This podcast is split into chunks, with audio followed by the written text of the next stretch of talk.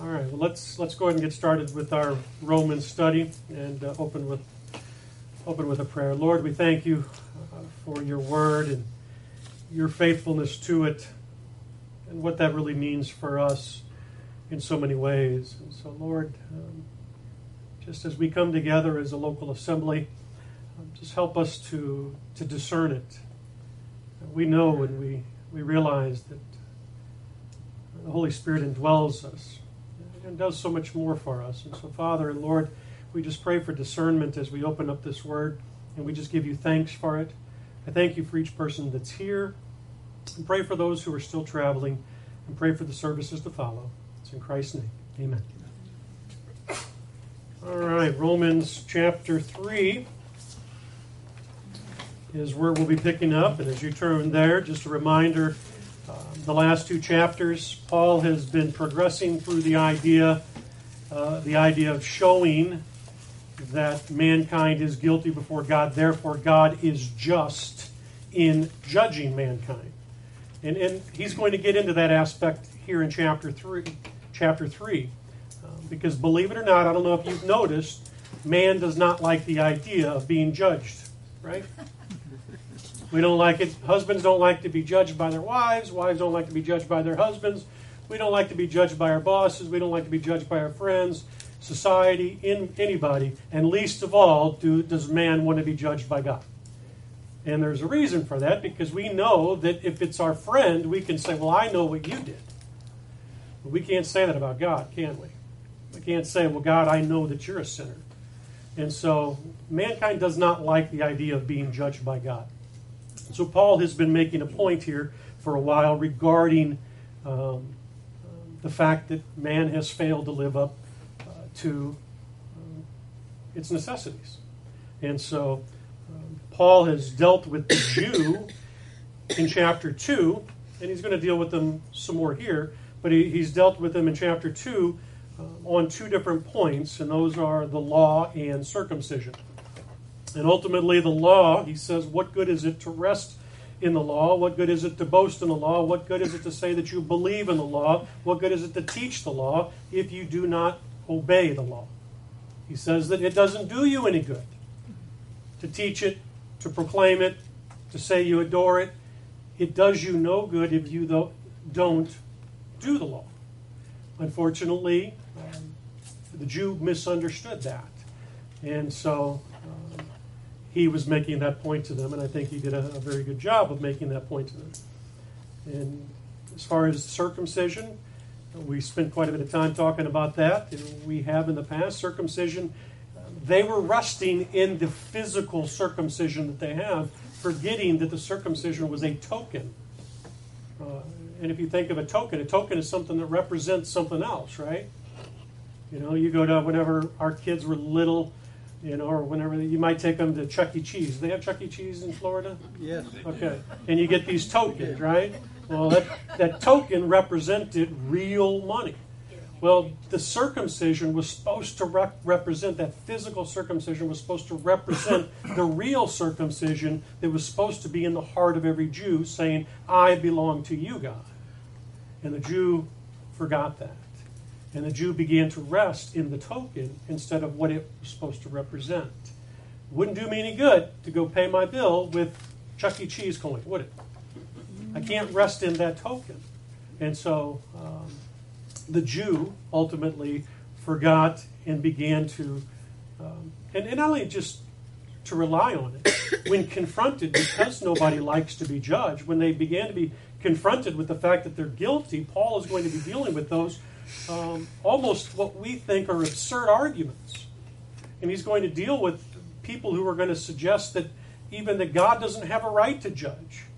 And so uh, the Jew, from their perspective, was trying to suggest that they could rest in their circumcision, on who their heritage.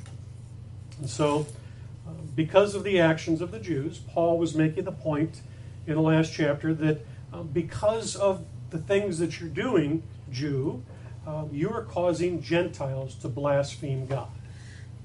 And that was one of his points that he made. That your proclamation that you are God's people, that you are circumcised, that He is working through you. But then, whenever you act like the world, when you act like the Gentile, um, you are causing them to blaspheme God. In other words, scoffing, saying, you know, we see this today in, in the world. Whenever you know, God is blasphemed by the Gentile because they see hypocritical Christians, right? So, you know, even today, we understand that how we live our lives is a reflection of how and how people are going to look at God. They say that, you know, even within families, that daughters, uh, you know, their beliefs on God oftentimes are a reflection of how their father treats them. And so, you know, as a, as a father, are, are, you loving? Are you kind? Are you, are you those? Are you a reflection of God? And so the Jew, because of their actions, um, caused the Gentiles to blaspheme God. We looked at scriptures from the Old Testament where it wasn't a new thing. The Jews had done that before. And so, but understand that Paul is moving through Romans. And through these first two chapters, Paul has not even begun to teach the mystery yet. You know, what Paul says it was given to him by special, special revelation, um, that is in effect. The mystery is in effect. It doesn't start like later in the book of Romans. He just hasn't begun to teach it yet. He's still setting the stage in, in Romans 1 and Romans 2, making the case that all is guilty. All are guilty before God. And so the mystery itself has not yet begun to be taught, or even the setting aside of Israel. Those come later in this very book. So Paul is strategically, God ultimately is strategically bringing people to an understanding. And those are the things, whenever you get to Romans 9, Romans 10, Romans 11, you're going to see the issue with the, with the uh, Israel come up again. And Paul's going to say that, as we're going to see some of the verses, he, he's going to say that Israel has been set aside. But he hasn't made that case yet that we've studied. And so keep that in mind. All right. Any questions on any of that before we get started in chapter 3? Okay, Romans chapter 3. Let's look at verses 1 and 2 to start with. It says, What advantage then? Again, that word then there associates the things he's said at the end of chapter 2. What advantage then has the Jew?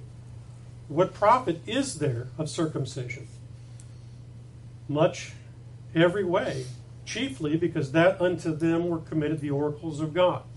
And so, Paul, again, having just laid out the fact that the circumcision cannot save you, Jew, the law cannot save you, the Jew might naturally ask the question well, then, is there an advantage to being a Jew? And that's a fair question. And Paul is going to give the answer.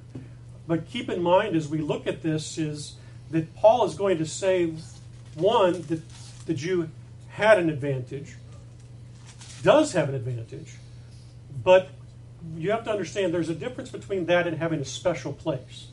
The Jews had a special place before God. That special place, even here, again, because Paul is going to reveal this later in Romans, that special place is gone. We've talked about that before. In, in this day of grace, there's two groups. You are either in Christ or in Adam. Okay? That special place that the Jews had is gone temporarily. But there's still an advantage that the Jew has. And they had it in a spectacular way before, but even today the Jew has an advantage. And he, he talks about that here and he mentions this oracles, which we'll talk about that in a minute. But turn with me to Romans chapter 9, verses 4 and 5. Romans chapter 9, verses 4 and 5.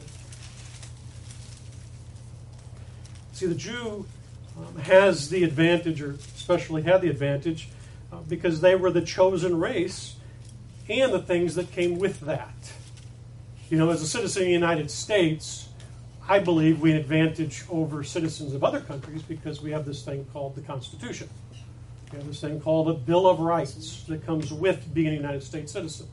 And so, with being that chosen race, there were things that came with it, besides just simply being chosen by God. Verses 4 and 5 says, Who are Israelites? To whom pertains the adoption and the glory and the covenants and the giving of the law and the service of God and the promises.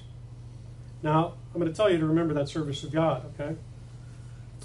Who are the fathers, and of whom, as concerning the flesh, Christ came, who is over all, God blessed forever. Amen. And so there is an advantage for the Jew. And as we see here, there are these things here the adoption, the glory, the covenants, the giving of the law. So um, the giving of the law was part of God's word. And you have the covenants, God's agreements and promises that he was going to make with the nation of Israel. And so the Jew had that.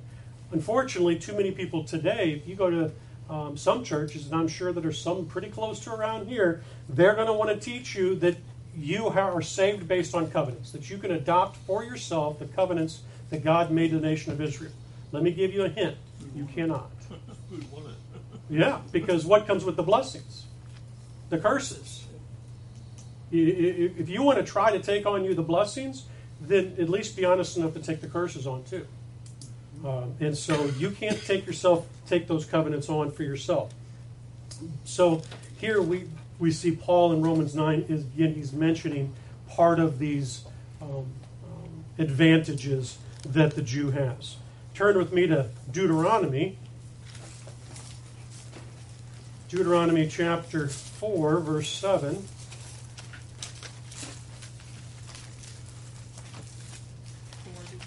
Yeah, Deuteronomy chapter 4, verse 7. And what it says here understanding that the Jew did have an advantage, and they could they should understand there was wrong for them to to claim that they had an advantage or to see themselves of having advantage.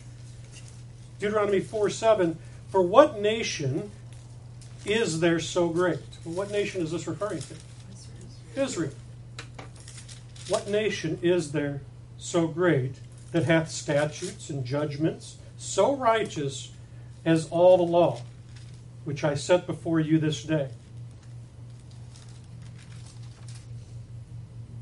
I read, I read verse 8 there. For what nation, verse 7, for what nation is there so great who hath God so nigh unto them, so near to them, as the Lord our God is in all things that we call upon him for?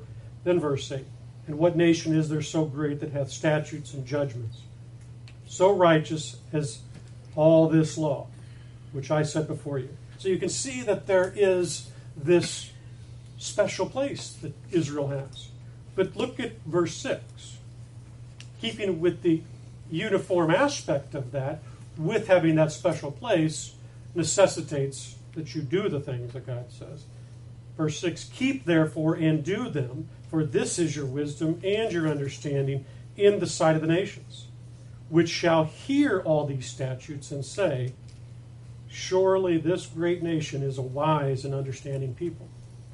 And so it's always been this consistency you have this blessing. You, you've got this, um, the service of God, which we're going to talk about in a minute. You have the Word. You have this special place that you can call upon God Himself.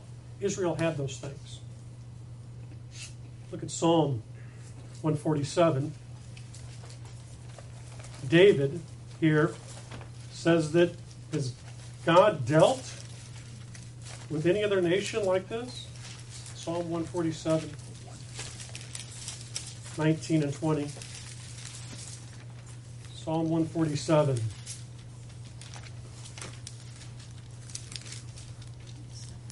Psalm 147, verse 19 says, He shows His word unto Jacob. Now, what was Jacob's name changed to? Israel. Israel, right? So you had Abraham, Isaac, Jacob. Jacob had 12 sons, didn't he? So here you have Jacob. He showed his word unto Jacob, his statute and his judgments unto Israel. He has not dealt so with any nation. And as for his judgments, they have not known them. Praise ye the Lord. So you can see Israel, the nation of Israel, did have an advantage. That advantage included that special place that they held. meaning God had made covenants with them, God had made promises to them, God had given them His word, had given Him His law. That gave them the advantage of knowing His will. You know, whenever whenever you reveal your will to somebody, that gives them advantage and really an opportunity and a head start to do what is right. And Israel had that opportunity. Unfortunately, um, they didn't live up to it. Um, and so it's, uh, it's not a case which they continue to have a special place, but they did continue to have the advantage even today. When you go minister, you would think, even though Scripture tells us it's become a stumbling block to the nation of Israel, you would think for the honest searcher of the scriptures that a Jew would have the advantage over a non believing Gentile. Because a non believing Gentile is going to be secular, is going to be an atheist, doesn't oftentimes even believe in God. But with the Jew, you're already dealing with somebody who believes in God, who believes in Genesis, hopefully. And so you would think that you would have that advantage. Um, but as we see from Scripture, um, they stumbled over the stumbling block, and, and so that has become a problem. And so, back here to Romans chapter 3.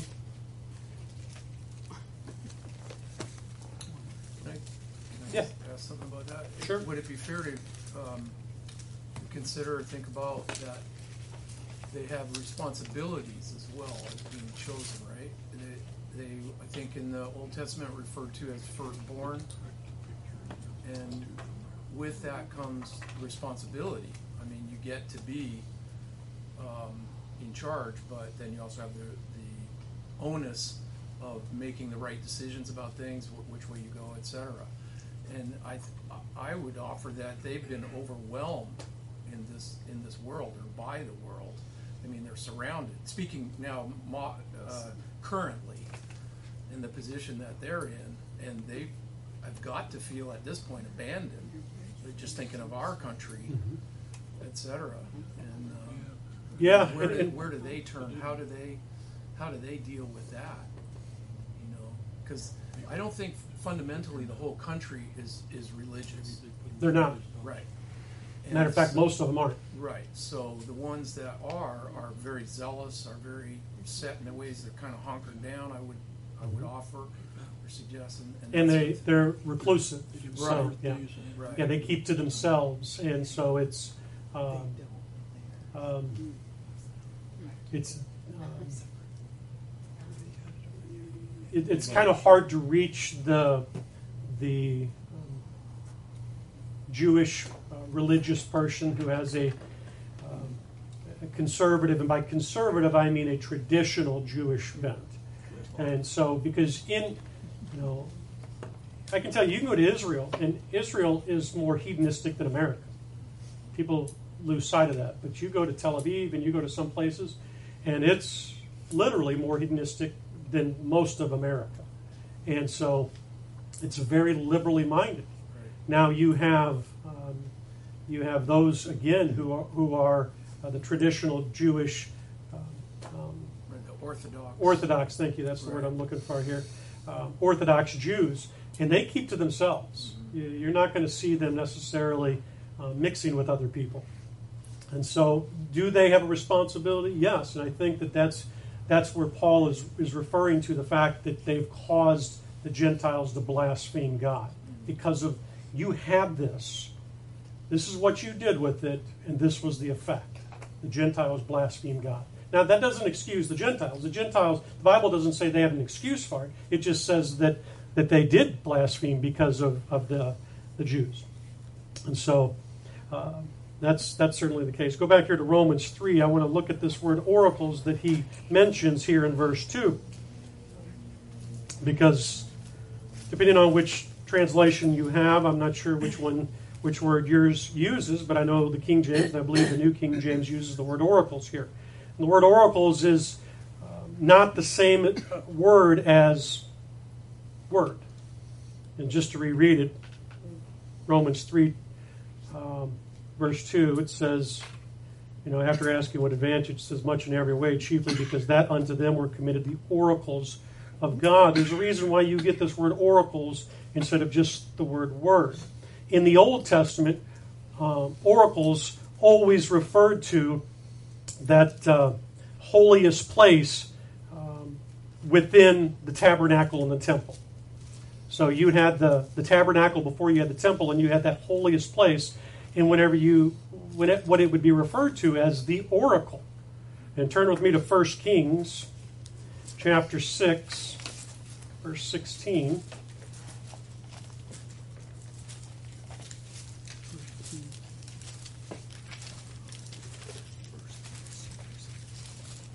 First Kings chapter 6, verse 16. And while you're turned there, like I said, it's not the same word um, for just work. In the Old Testament, it's always a reference to this holiest place, and I'm just bringing up one uh, one reference to it. If you have a Bible software or you can use it on your phone, go look it up. You'll find that it's oftentimes when God is referring to that that place in the temple or the tabernacle where the where the word was actually held, it's referred to as oracle. We look here at uh, verse uh, 16. 1 Kings 6 16. And he built 20 cubits on the sides of the house, but the floor and the walls with boards of cedar. He even built them for it within, even for the oracle, even for the most holy place. And the house, that is the temple before it, was 40 cubits long, and the cedar of the house was with uh, house within was carved with knops and open flowers. All was cedar, there was no stone seen. In the oracle he prepared in the house within to set the ark, uh, set there the ark of the covenant of the Lord. Where did the ark go in the temple, in the tabernacle? In the holiest of holies, okay? And so we can see that's what's referred to as the oracle. And the oracle he prepared in the house within to set there the ark of the covenant of the Lord, verse 20. And the oracle in the forepart was 20 cubits in length, and 20 cubits in breadth, and 20 cubits in height thereof. And he overlaid it with pure gold, so he covered the altar which was which was there. And so know know that um, in the Old Testament, this word oracle has to do with that place. And it, so it wasn't just the word. It wasn't that the Jews just simply received the word of God. They received the oracle. And, the, and it, it has to do with the word and the worship. It was there, it was at that holy of holy where, where worship took place, where the high priest would go to. In the New Testament, the context always includes a response. Unlike the word logos, which we get the word a word from, okay, with with with the word uh, oracles, there's it's the context includes a response with it. And so, whenever we see here in Romans chapter 3 that the Jews received the oracles of God, it's talking about they received the word and the worship of God. You see, for at that time, for a Gentile to worship God, how did they have to go? Through the nation of Israel. They were that chosen people. That was God's method for dealing with the world. Now, the interesting thing is, is um, today they don't have that special place. Who does? The body of Christ has that. The body of Christ has been given the word and the worship of God. You, as a member of the body of Christ, you have today, later, when we have our service, um, whenever we, we sing our songs, whenever we worship God through hymns or through the study of Word, um, that is given for us because we have that special place with God. Well, to Israel, that advantage that they have was because they were given the law, they were given the covenants, they were given, as we read in uh, Romans chapter 9, they were given that, that special set of things, which includes the Word and the worship of God.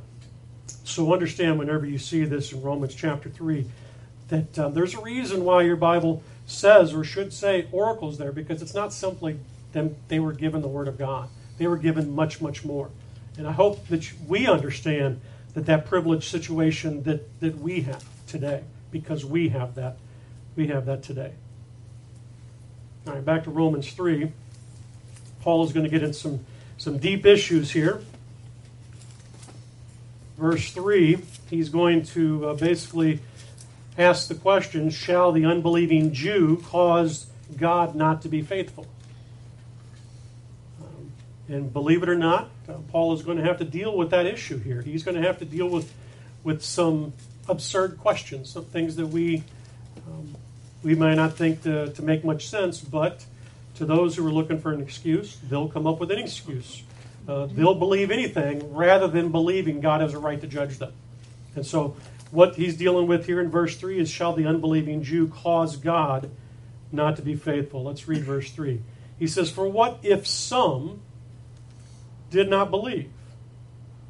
Shall their unbelief make the faith of God without effect? And what that means by the faith of God is referring to the faithfulness of God. Shall shall the fact that you have some individual Jews who are not going to be able to receive the blessings of God, is that somehow going to affect God's faithfulness? Is he going to be unfaithful because of some? In other words, um, Paul here is saying God will perform for believing Israel, Israel all that he had promised. Turn to Romans 11. Paul will say it here specifically. Look at Romans 11, verse 25.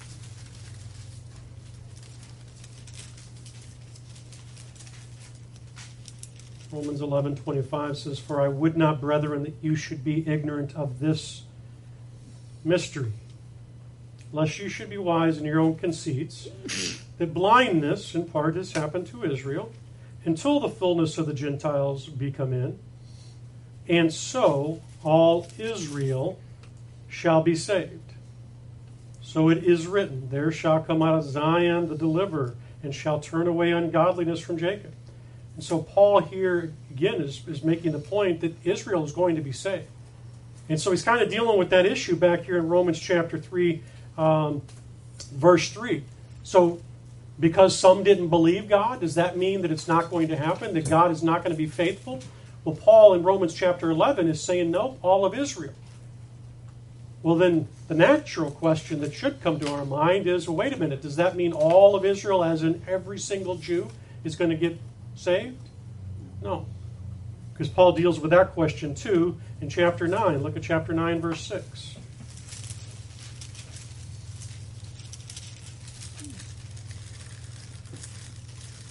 Again, whenever you're Paul whenever you, whenever you read the scriptures, you, you need to make sure you understand who God is talking to and who God is talking about. And so here in Romans chapter 9, 10, 11, he is often dealing specifically about Israel.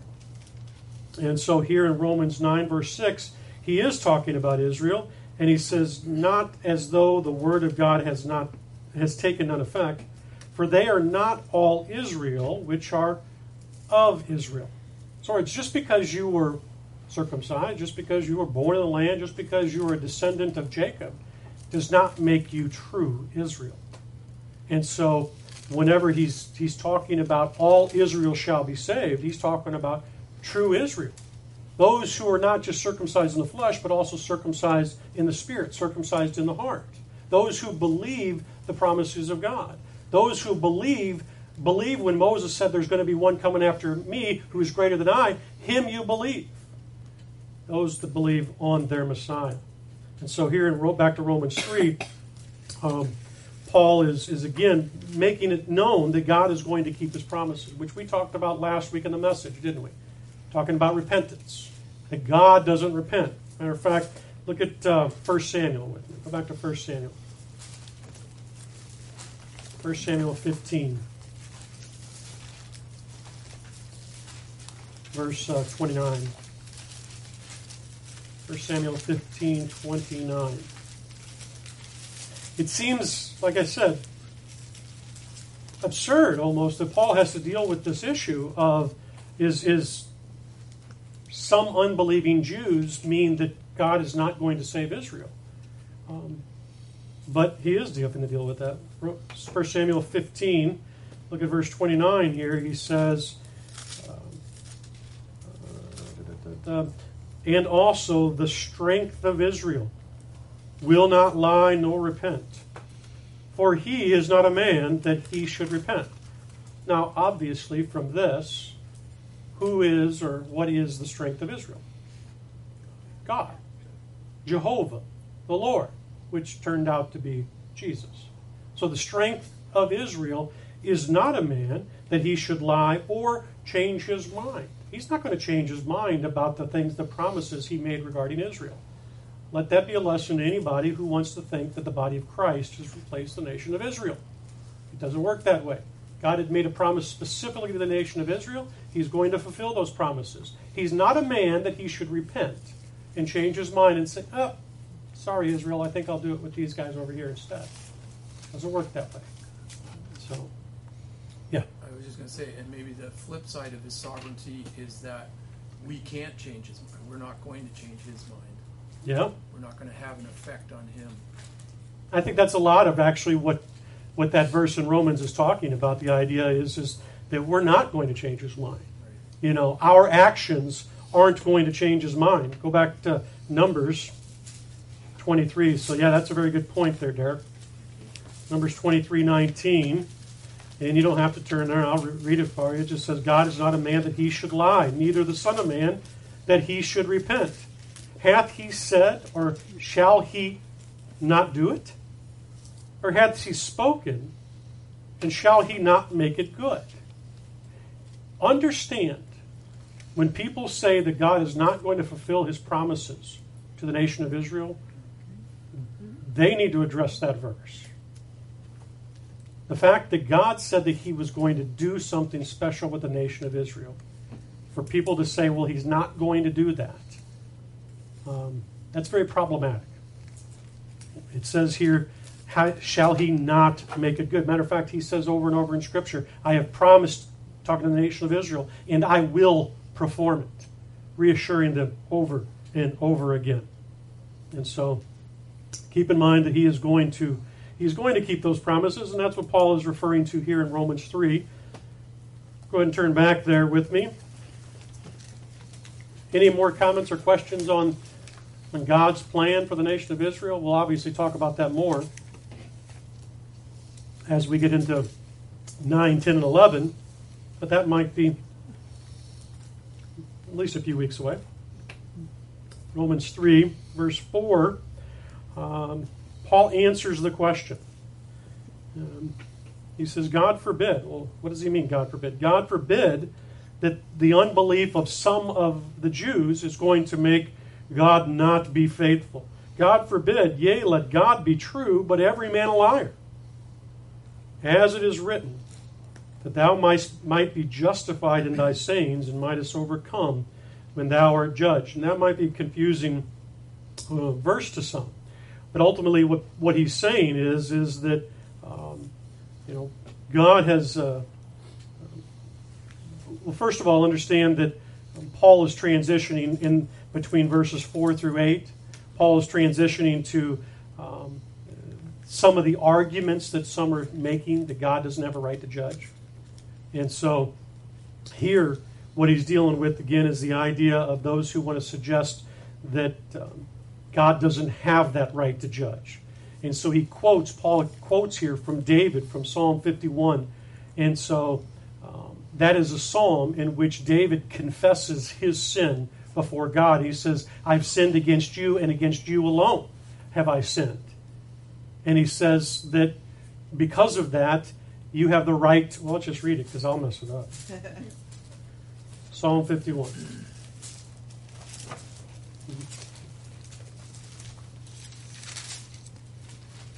Psalm 51.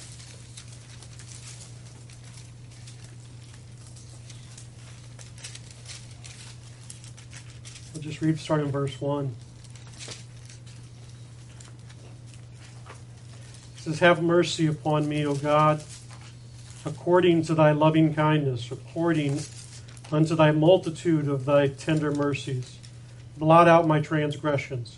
Wash me through my iniquity and cleanse me from my sin.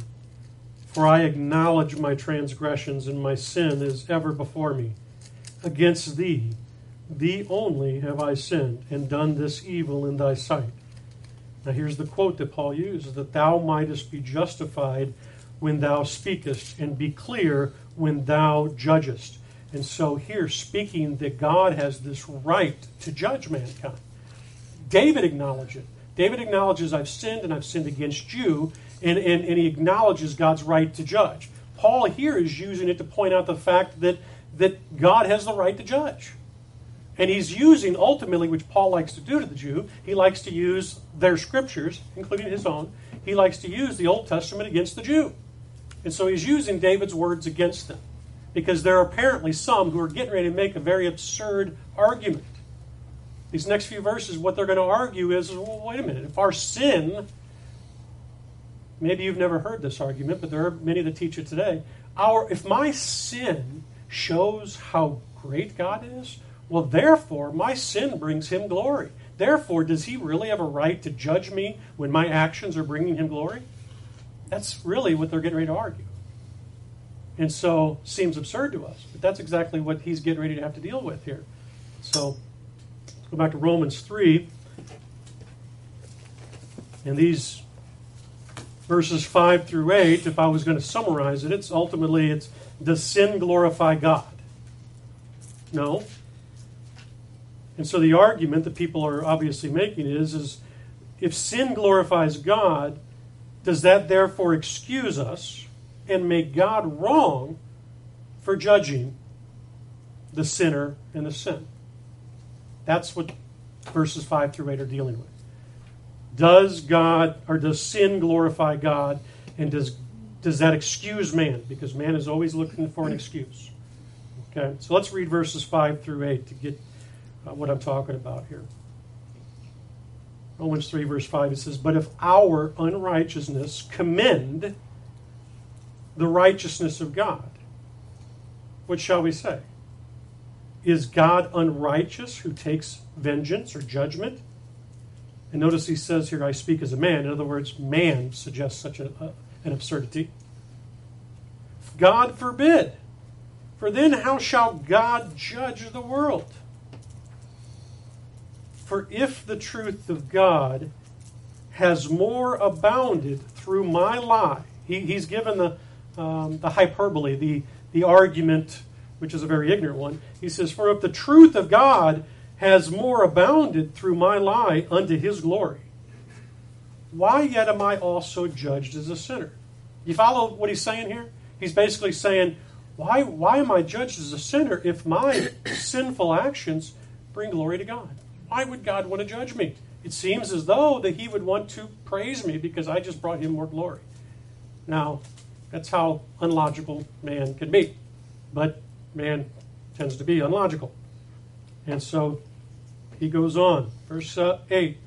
And not rather, as we have been slanderously reported, as some affirm that we say, let us do evil that good may come, whose damnation is just Apparently, at this point, Paul had already been accused, Paul and his beliefs, uh, believers, those who, have, uh, who, who follow after him and his teaching, have already been accused of saying that, that um, it's okay to sin because where sin abounded, grace did much more abound. Therefore, go ahead and go sin. And Paul's saying, basically, we've been accused of that, and God forbid. That is nothing close to what we're saying. And so, the question is, is does sin glorify God?